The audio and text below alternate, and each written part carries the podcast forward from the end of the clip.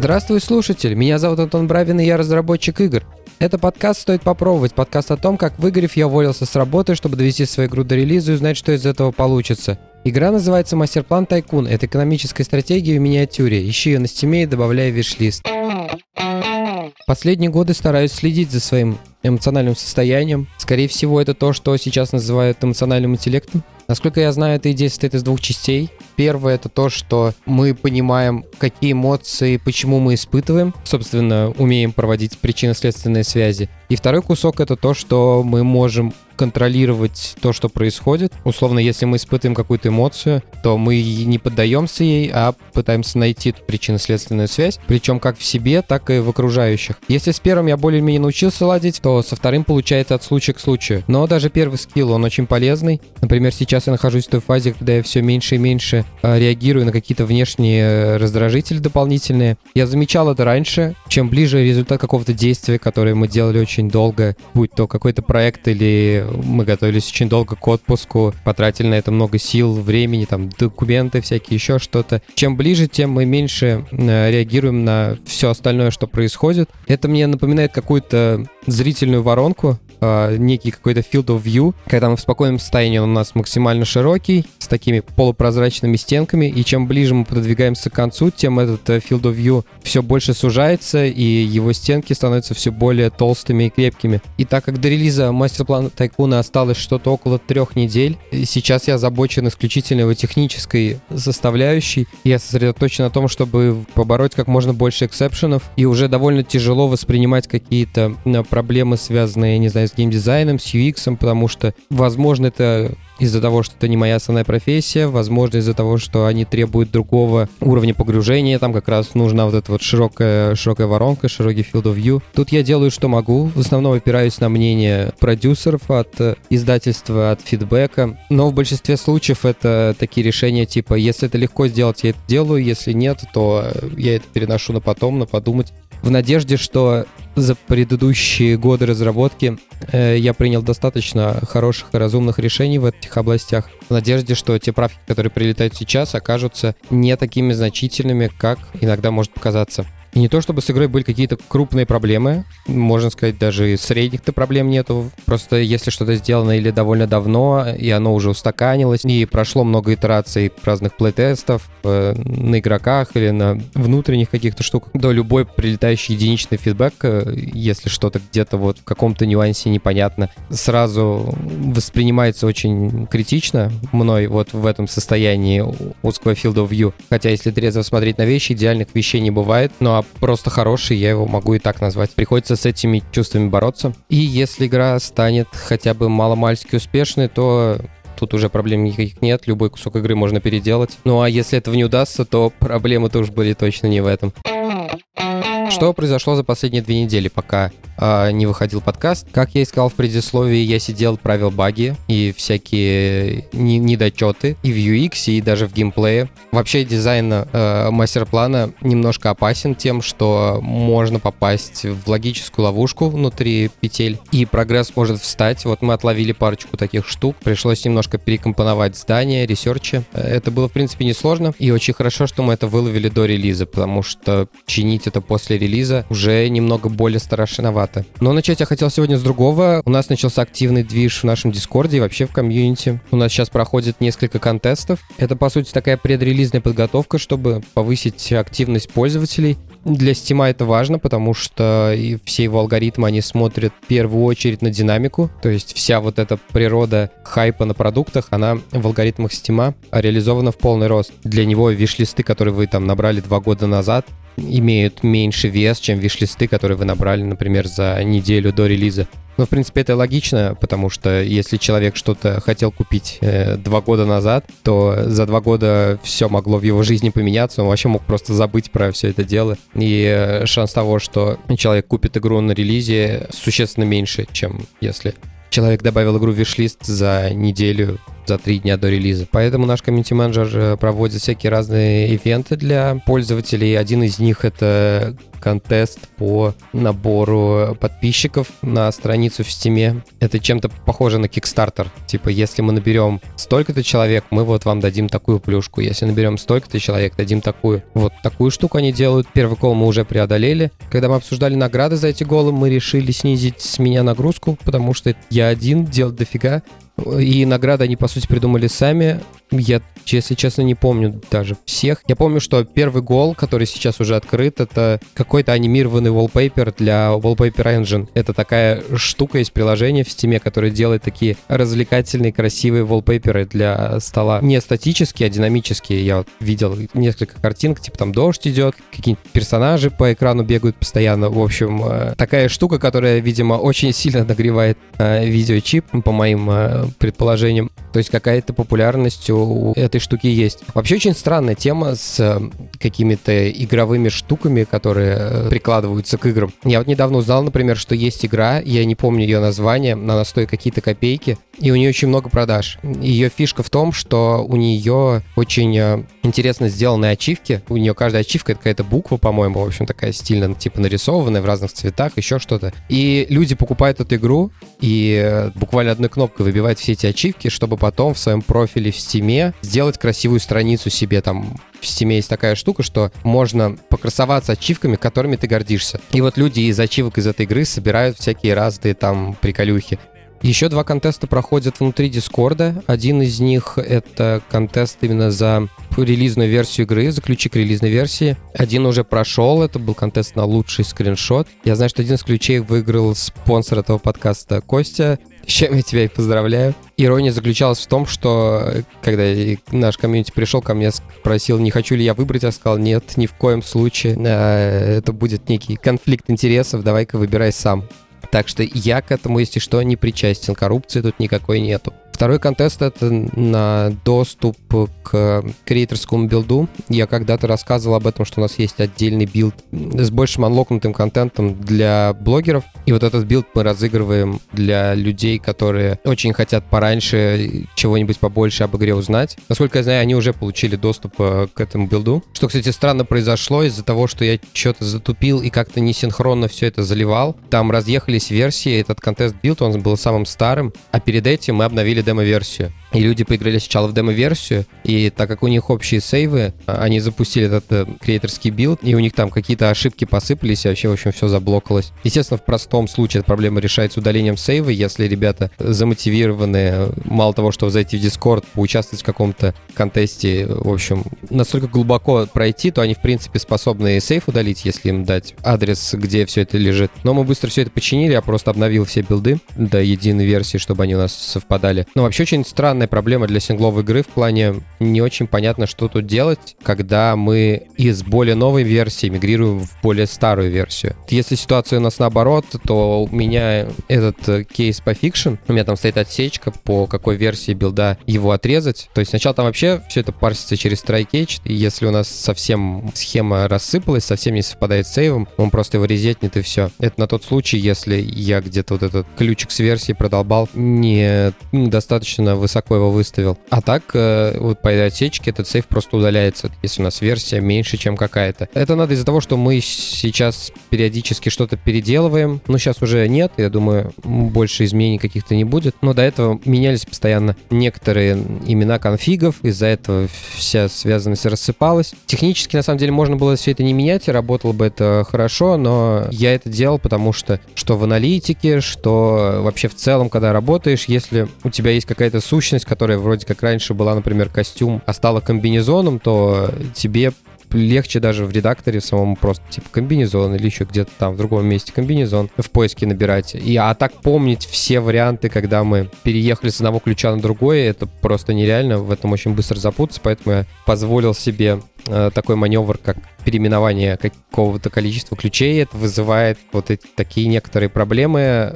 Из-за этого же и проблемы возникали с локализацией. У нас сейчас проходит еще помимо обычного QA, LQA, то есть localization э, тестирование. И там, видимо, у ребят, причем у нас одна студия занимается э, всеми европейскими языками, а другая студия китайская занимается китайским языком. У них, естественно, разный софт, э, все это по-разному работает, и приходится за ними проверять, потому что, ну, это чисто мое предположение, потому что локализационный софт, он обычно он достаточно умный, а сами, сами локализации, они примерно одинаковые. То есть э, это всегда ключ какой-то и набор значений. Соответственно, в каком бы формате это ни было, Э, это все можно привести к единому виду. В этой какой-нибудь специализированной локализационной программе все это подсасывается, и все ссылочки друг на друга, все начинает работать у них. Вот, но как будто бы там надо какую-то дополнительную работу проводить. Не знаю, в общем, последний раз мы скидывали лог-кит китайцам, и там уже были ключи пофикшены, они прислали перевод. Там в половине мест ключи оставались старые, а из-за того, что Google Doc единственный, из которого игра тянет локализацию. То есть мне пришлось туда забить новую локализацию, потянуть ее в игру, посмотреть все дифы, потому что в Google Доке дифы смотреть вообще невозможно. На большом документе он там висит минута две. В общем, эти, посмотреть эти дифы, закинуть, исправить эти дифы в локализации, обратно э, заимпортить. В общем, радости это минут на 15, но ну, не очень приятно. Мне кажется, сейчас мы более-менее синхронизировались, поэтому, наверное, проблем больше не будет. Но сейчас жду результатов от э, европейской части. Боюсь, что за ними тоже придется подчищать, потому что не думаю, что у них сильно разные программы и сильно разные какие-то подходы к проведению э, LQA. На этом комьюнити деятельность всякой наша не заканчивается, там будут еще контесты, насколько я помню, там, значит, три кола в Steam е, это на количество подписчиков, три контеста на ключи, три контеста на креаторскую версию. По всем направлениям по одному контесту уже прошло. Я знаю, что второй сейчас идет на креаторский билд. Он очень забавный, потому что первый был просто про там про игры порассуждать, про стратегические, про тайкуны. А сейчас контест о том, что бы вы хотели добавить в мастер-план. Ну и, естественно, там люди нафигачили всякого разного. Условно сделать из мастер-плана игру, которой она не является. Но это, в общем, ожидаемо. Очень весело было это читать. Так что, если вдруг вам захотелось поучаствовать, ссылка на Discord есть в описании подкаста или на странице в Steam можно найти ее тоже. Заходите, если еще не. Что интересного по багам у меня было? Пришел блокер о том, что у людей не получилось разблокировать квест, потому что research один не сработал. Я полез разбираться, в общем, выяснилось то, что не сработали отложенные ивенты. То есть вся квестовая система в мастер-плане работает так, что когда мы что-то делаем в игре, все вещи, которые у нас могут быть засчитаны прогресс квеста. Например, вы построили здание, там соединили что-то линками, какие-то ресурсы куда-то доставили. Вот если они потенциально могут быть засчитаны в каком-то квесте, который есть сейчас или будет в будущем, они сохраняются. И когда дело доходит до этого квеста, он просто из этой кучи достает эти ивенты и засчитывается, просто переключается на следующий. Что забавно, есть пара квестов, которые люди, скорее всего, не увидят, потому что геймплейно они будут совершать какие-то вещи раньше, чем э, в этих квестах это написано. Но это обычно какие-то такие мелкие штуки, типа вернитесь на мастер-зону из обычной. У меня вообще есть таск на то, чтобы некоторые квесты сделать вот такими не пропускаемыми условно. Но тут создается коллизия некая, типа если у нас вот этот квест свернуться на мастер-зону, мы, например, можем последний квест выполнять на какой-то миссии, он идет в процессе выполнения, вот нам надо переправить какой-то ресурс. Мы подсоединили э, эту аут-ноду, у нас там идут процессы, какие-то ресурсы переправляются. Мы в этот момент вышли на мастер-зону, у нас закончился тот квест внутри, он нам дропает квест «Вернитесь на мастер-зону», а мы уже на ней. И тут такая как бы, либо мы этот квест не показываем вообще как сейчас, либо нам надо вернуться обратно в эту миссию и выйти обратно из нее. Я еще давно принял решение, что, наверное, вот так как сейчас, наверное, получше. Но тут какие-то еще дополнительные проверки надо проводить. В общем, не знаю, не очень элегантно, но как есть. Так вот, э, вот эти отложенные ивенты, какие-то с ними проблемы были. Мне присылают сейф, и он э, какой-то был достаточно куцый в плане вот этих э, ивентов, там было их прям очень мало. Закатав рукава, включив дебаггер, э, через какой-то момент я выяснил, что JSON.NET, который парсер ньютонсофтовский, он себя как-то странно ведет, и одно из полей этого класса, который возвращается, это поле enum, и оно приходит в дефолтном значении, то есть самым первым. Там known я использую для всех enum, которые используются для хранения каких-либо данных чтобы вот как раз такие ошибки понимать, потому что тот класс, в котором это хранится, не может быть по определению с ноуном, а нула в Enum нету. То есть получается так, что JSON.NET не может э, спарсить просто чиселка и в Enum ее кастануть, что очень странно, потому что у меня этот, эта штука используется повсеместно по всему сейву, везде эти Enum кастятся, и все с этим нормально. Я погуглил немножко, и в Гугле у всех проблемы одни и те же, все пытаются э, эти Enum гнать через строки. JSON.NET тоже умеет это делать, но это не мой случай. Я циферку храню, у меня нет никаких с этим проблем. И в какой-то момент я что-то прикинул и смотрю, что у меня отличается вот имя этой property, имя этого аргумента в конструкторе этого класса. И я его просто выставил таким же, и оно сработало. Чтобы понимать, как работает э, этот парсер. Этот парсер из области вот магического, когда мы объявляем какой-то класс, у него есть какие-то поля, и мы просто говорим JSON сериализируй это в строку, а если потом говорим сделай мне из строки объект, просто подсовываем ему этот класс, и он его заполняет. В общем случае это работает хорошо. А, есть нюансы, когда у нас э, класс имеет параметризированный конструктор. Я это не очень часто использовал. Э, обычно мне это приходилось делать, когда у меня этот класс использовался в нескольких пайплайнах условно. Ну, все они связаны с сохранением так или иначе. И поэтому мне надо было инвокнуть его либо из такого конструктора, либо из такого. Ну, чтобы красивее был, удобней. А в таком случае, кстати, JSON.NET начинает браковать, и ему надо указать там атрибутом, какой конкретно конструктор использовать для десериализации. И как раз такой конструктор у меня и сфейлил. А, причем никакой ошибки не выдавалось, ничего. Он просто приводил это все к дефолтному значению, этот enum. В принципе, в чем проблема тут стало довольно быстро понятно. То есть, э, когда происходит десериализация, он берет конструктор, который ему подсовывается, вот этот э, атрибутированный, или просто если он единственный, и по именам параметров пытается их сопоставить один с другим. Кажется, что это достаточно очевидная идея, но почему-то она мне в голову абсолютно не пришла, когда я писал этот код, потому что в любых иных случаях это работало исключительно вот магически. У нас есть публичные поля, и эти публичные поля один к одному мапятся в JSON и обратно. И это происходит по имени, очевидно. И казалось бы, что и здесь должно происходить так же, но... И, видимо, мой мозг работал так, что мы не можем использовать одинаковые имена в параметрах и в самом теле объекта. Они должны же как-то отличаться. И почему-то мне показалось, что, наверное, он как-то по типам это делает, либо как-то по порядку, фиг знает. И прикол в том, что я даже прошерстил документацию, ну, так, по диагональке, правда. Но я не нашел вообще ни слова о том, как это происходит, и просто нашел объяснение от какого-то чувака на Stack Overflow. То, что просто берутся имена атрибутов э, конструктора класса в lowercase у, у, улетают. Э, то, что мы парсим тоже в lowercase, сравниваем, и таким образом мы заполняем. В общем, э, произошел тот случай, когда вроде должна была быть какая-то магия, но она вот в этом вот месте конкретном не сработала. Ну, в общем, я себя почувствовал, с одной стороны, немножко дураком, с другой стороны, да вроде как бы и не очень. Но баг интересный. Причем он был довольно давно, я не знаю, типа с октября, наверное. И еще буквально вчера, позавчера я занимался добавлением ачивок в игру. По крайней мере, кода для них, потому что самих ачивок пока нету. Мы обсуждали несколько раз этот момент с добавлением ачивок. Я уже не помню, рассказал я об этом, нет, но там, в общем, моя тупость произошла. Дело в том, что в Steam в играх есть такая э, сущность, как карточки. Вы, может, замечали, если какую-то игру запускаете, и она просто по времени, через какие-то промежутки накидывает вам в инвентарь карточки с этой игрой.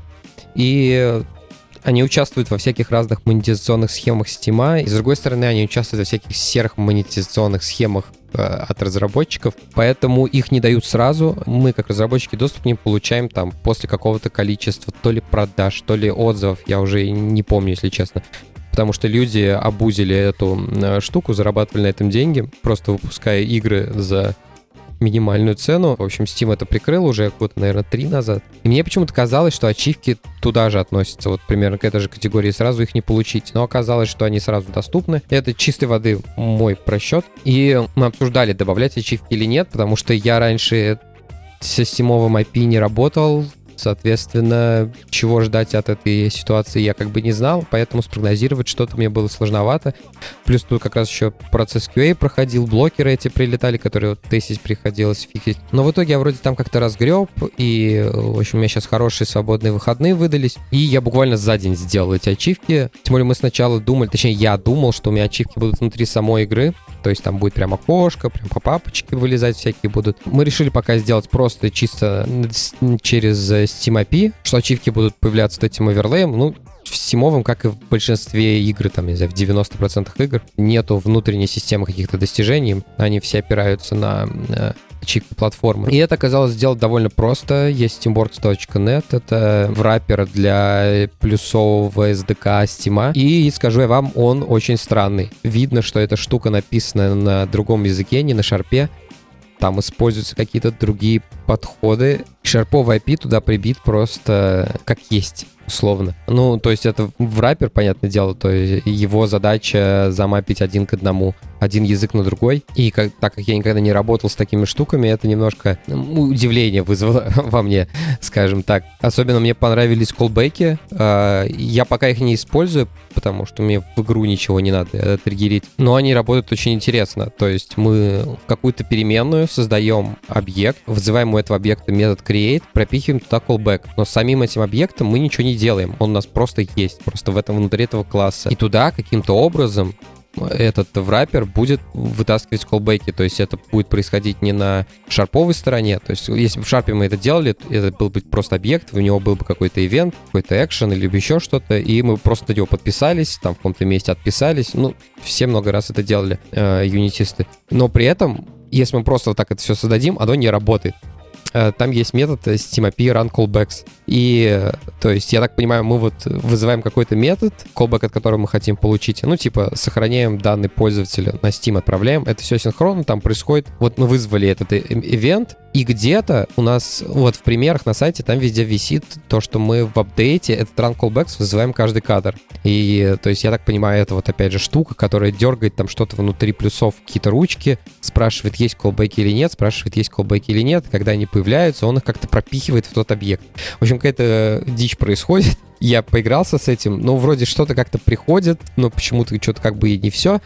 В общем, пока с этим я не разбирался, э, потому что колбеки мне не нужны, по крайней мере, пока.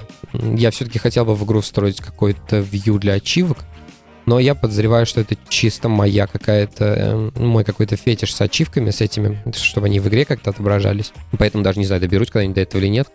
Но в общем случае работает все очень просто. Там, например, очень забавный есть момент, когда, чтобы правильно работал стимовый оверлей, ну, по крайней мере, по документации, я, естественно, не проверял это там, так просто написано, что правильно работал Steam овый overlay, когда мы Shift-Tab нажимаем, мы должны запустить игру через э, вот эту штуку. Если на любую иконку игры тыкнуть на рабочем столе, посмотреть путь до нее, там будет написано что-то либо App ID, либо Run App, я уже не помню. Двоеточие, слэш-слэш и номер. Вот, э, чтобы передать этот э, вызов Steam, чтобы Steam клиент запустил игру, и тогда будет overlay работать. Если мы просто запустили игру, даже если у нас запущен Steam, э, Steam SDK инициализируется, но оверлей работать правильно не будет. И вот там сделана такая штука, типа у нас есть э, ключик, типа bool. Мы его спрашиваем, и если он возвращает false, он автоматически пытается запустить игру через Steam. И дальше в нашем коде вот от этого if, если у нас вот эта вот штука if necessary false, мы должны выйти из нашей игры, и чтобы в тот момент, когда ее Steam параллельно запускает э, на своей стороне. В забавный момент. Вот там есть неких несколько нюансов с инициализацией, а так там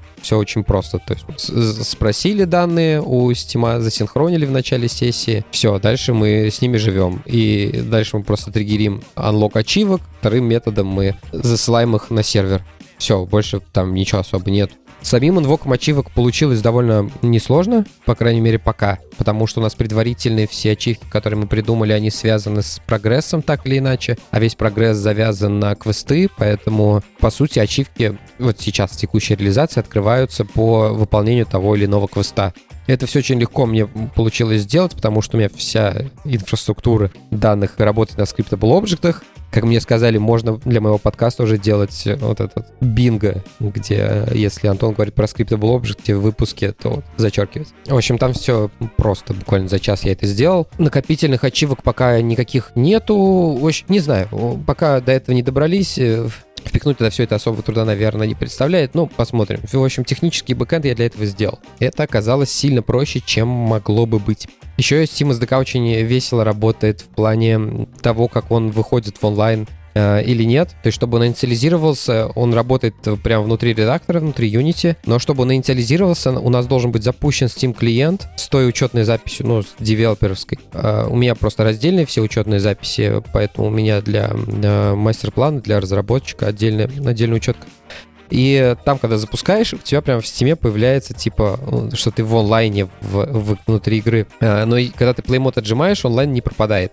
И я несколько там всяких историй слышал о том, что у разработчиков по много часов внутри своей игры, вот и как раз именно из-за этого. Потому что при отжатии плеймода сеанс API там как-то он не так завершается, как должен, и он завершается только по факту, когда мы Unity закроем. Там, видимо, на плюсовой стороне что-то происходит, внутри нее там что-то висит в памяти, в общем, э, такая штука. Там вроде как бы есть шатдаун, вроде я его как бы даже и нормальный вызываю, но все равно это не работает. Также прикольно, что у Стима есть э, игра, которая нету. Я не узнал, как-то кто-то из э, моих списка друзей прошлой работы э, зашел в игру Space War, по-моему, она называется, и что-то там висел-висел. Я такой, что это за игра такая? Начал в поиске, ну, в стимовом вбивать нет такой игры. Я такой, хм, очень интересно. Забил в гугле. В общем, оказалось, что это скрытая игра внутри Стима. Они ее используют, видимо, то ли для туториалов, то ли для какого-то, для каких-то тестов. Не знаю, в общем, у них э, эта игра, она забита дефолтная для инициализации во всех их разных штуках где нам надо присобачить этот айдишник приложения. Э, вот, у этой игры айдишник 480, и он по дефолту для Steam SDK инициализируется. В общем, это, видимо, была как раз ровно та ситуация с, э, с дефолтным запуском SDK. Поделюсь недели. Что у нас есть интересного? Давайте начнем с сериалов. Мы с Леной смотрим первый по просмотрам а, на кинопоиске э, новый фильм по Кудину Азазель. Когда его еще только анонсировали, там какие трейлеры показывали, я уже плевался. Типа понятно, что люди хотят э, залезть вот на эту э, классную франшизу, классный сеттинг Раста Фандорина, и они всегда начинаются за Зели. То есть это уже, по-моему, третья экранизация, потому что она как бы первая в хронологии э, событий. И, на мой взгляд, она не самая классная. То есть, ну, есть там дальше книжки получше, поинтереснее, повеселее, но все начинаются за Зели. Ладно, хорошо. Во-вторых, там идея в том, что сюжет разворачивается во времена... Где-то я видел 2000, там, что-то 50 какой-то год, но, возможно, я ошибся, или где-то кто-то соврал, не знаю. Но по факту там просто наши, наши дни с одним лишь нюансом, заключающийся в том, что революция в 17 году не случилась, и до сих пор у нас в стране царь. Идея как бы прикольная, то есть, типа, это такая а, попытка сделать Шерлока, и с ней, в принципе, тоже окей. А, вот самой, самой идеей. Но дальше начинается жопа. Сама вот эта штука с э, царем и вот этим самим царством, она не раскрыта вообще никак. Это просто чистой воды наша эпоха, ничего не меняется, там такие же телефон, там Пандорин ходит с, с Samsung Fold, вот с этой раскладушкой, у которой экран отслаивался. Единственное различие в том состоит, что там все на вот этом старом русском языке с э, твердыми знаками. Даже почтовые адреса у них типа по-русски по с этим всем делом. И все, больше никаких отличий нет. Возможно, ради того, чтобы как-то подчеркнуть вот эту саму идею царизма, туда добавили сюжетную линию, связанную, собственно, с царем и в книжке вообще нет. То есть там вообще о царе нет ни слова. Зачем-то добавили сюда целую сюжетную линию, и она очень стрёмно сделана. Э, там идея в том, что Царя зовут Николай Третий. Он по архетипу ровно такой же, как и Николай Второй, один в один. Типа такой весь сомневающийся и как будто ему ничего не надо. Через весь сериал проходит любовная его линия, и при этом это никак абсолютно не влияет ни на сюжет, ни на события. Вообще не, это ни при чем здесь. Зачем это надо было делать, не ясно. Ну, то есть, единственная причина, которую вот сейчас я мог себе представить, это то, что надо было этот царизм э, сериальный как-то оправдать. Больше вообще никакого я не вижу смысла ради этого, и лучше, ну, можно было бы просто не делать. Но, честно говоря, остальной сериал не лучше. Там буквально два актера, которые ну, хоть что-то могут э, из себя представлять. Остальные же как будто, ну, не знаю, просто друзей понабрали каких-то. Дальше очень большие провалы то ли в сценарии, то ли в монтаже. Я не знаю, там э, все, там порой ситуации так разворачиваются, что ты за голову хватаешься. Там непонятно, то ли сцены изначально были так написаны, то ли их все пообрезали. Там есть несколько моментов, которые вот уровня, типа, да, она же любит тебя. Нет, он сказал, что любит тебя. Да я люблю тебя. Вот такого уровня сцены. При этом там есть вещи вполне себе достойные. Это работа оператора, принципе, картинка неплохая, как это все выглядит. Не фантастика какая-то, но нормально, не стыдно. Но вот сценарий и актеры — это, конечно, полный провал. Плюс еще непонятно, что еще с сюжетом происходит, потому что мы посмотрели, по-моему, 4 серии из 6, и там уже почти все закончилось, осталась только свадьба. Что еще будет две серии происходить? Там одна или две серии? По-моему, две серии у нас осталось. Я не представляю. В общем, если честно, у него абсолютно незаслуженное первое место на кинопоиске. Никому не советую это смотреть. Э, я уже досмотрю, потому что я действительно заинтригован тем, что же еще выдавят авторы из книги на последние две серии, но вам этого делать я не советую. Также на этой неделе я купил Diablo в пятый раз. Но тут, конечно, есть нюанс. Дело в том, что у меня вот так картриджная версия, которую, о которой я рассказывал в прошлом или в позапрошлом выпуске. С ней все хорошо, но я хотел себе еще второй Diablo, который Resurrected. У меня он есть тоже в Battle.net, но я хотел взять на свече, потому что я сейчас играю преимущественно на свече. Это связано с тем, что я и так слишком много времени за компом провожу. У меня все консоли, все заведено тоже э, там же, чтобы за этим же столом играть. И у меня уже просто нету силы желания там сидеть, и я поэтому больше на Switch пересел. Я хотел себе Resurrected, а его на картридже тупо не, нету. И, ну, в смысле, не то, что не продают, его не выпустили на картридже. Есть темы на Reddit, есть темы на форуме Battle.net. Типа люди спрашивают, где, что, зачем. Ну, нету. Остается только цифровая версия, с свечом я, в принципе, решил проблему довольно просто. Я перевел свою учетку в, американскую, в американский регион, и туда очень просто купить э, ваучеры, не ваучеры, ну, редим-коды на пополнение счета, счета eShop. В общем, там все просто. Но эта полная версия стоила, по-моему, баксов 30, если мне память не изменяет.